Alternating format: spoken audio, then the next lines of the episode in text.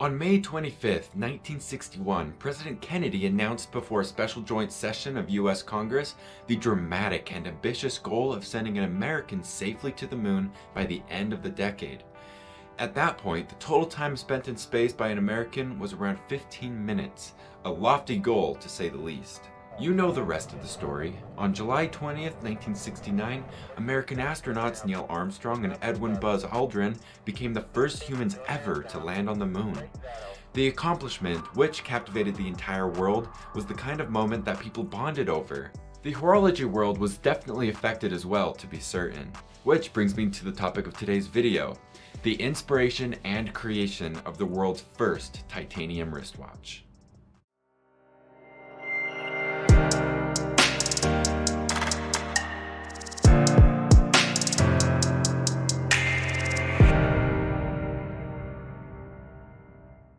In the late 1960s, the Citizen Watch Company, the Japanese global brand, was looking for a watch that everyone could wear every day comfortably. They were looking for the best material possible to go on a wrist. This was all happening during the space development with the first Apollo landing on the moon. And one of the materials used on the spacecraft, you guessed it, was titanium. This gave Citizen an idea. Titanium has several benefits, of course. It's lighter than stainless steel, durable, and less allergy prone. The result was the launch of the Citizen X8 chronometer in 1970, which was the world's first titanium watch. Its gray, unpolished case used 99.6% pure titanium. The watch was powered by a chronometer-grade electromechanical movement. Less than 2,000 pieces were available due to the challenge of mass-producing titanium cases at the time. Prior to that, besides the use of precious metals, many watch cases were made from plated brass. Stainless steel watches came later on, in the 1970s. Over the years, Citizen continued to experiment with titanium, pioneering new techniques to process the metal.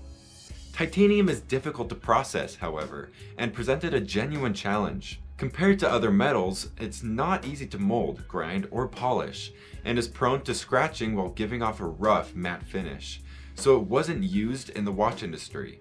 Finally, in 1987, with the launch of the Attesa collection, Citizen started to release titanium watches with a soft, lustrous finish.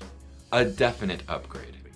This advancement eventually led Citizen to develop Duratect, a surface hardening treatment introduced in 2000 that when applied to titanium produced a finish that Citizen claims is five times harder than that of stainless steel. The idea was to protect the watch with a proprietary surface hardening technology. The Duratect result was a scratch-resistant, high-polished surface in a vast array of colors. Up to date, the culmination of Citizen's efforts to master titanium has been the creation of Super Titanium. A registered trademark for a material that combines the brand's titanium processing technologies and the Duratect surface hardening process. Super Titanium retains the original properties of lightness and smoothness on the skin, but adds strength, hardness, and beauty to the titanium as well. After more than 50 years of history using titanium, Citizen, as a brand, is still constantly progressing and pushing to improve their technologies. To celebrate, Citizen launched the 50th anniversary of its Super Titanium watch in December 2020 with the introduction of a 550-piece limited edition version called Citizen Titanium Technology 50th Anniversary Satellite Wave GPS F950. A mouthful for sure.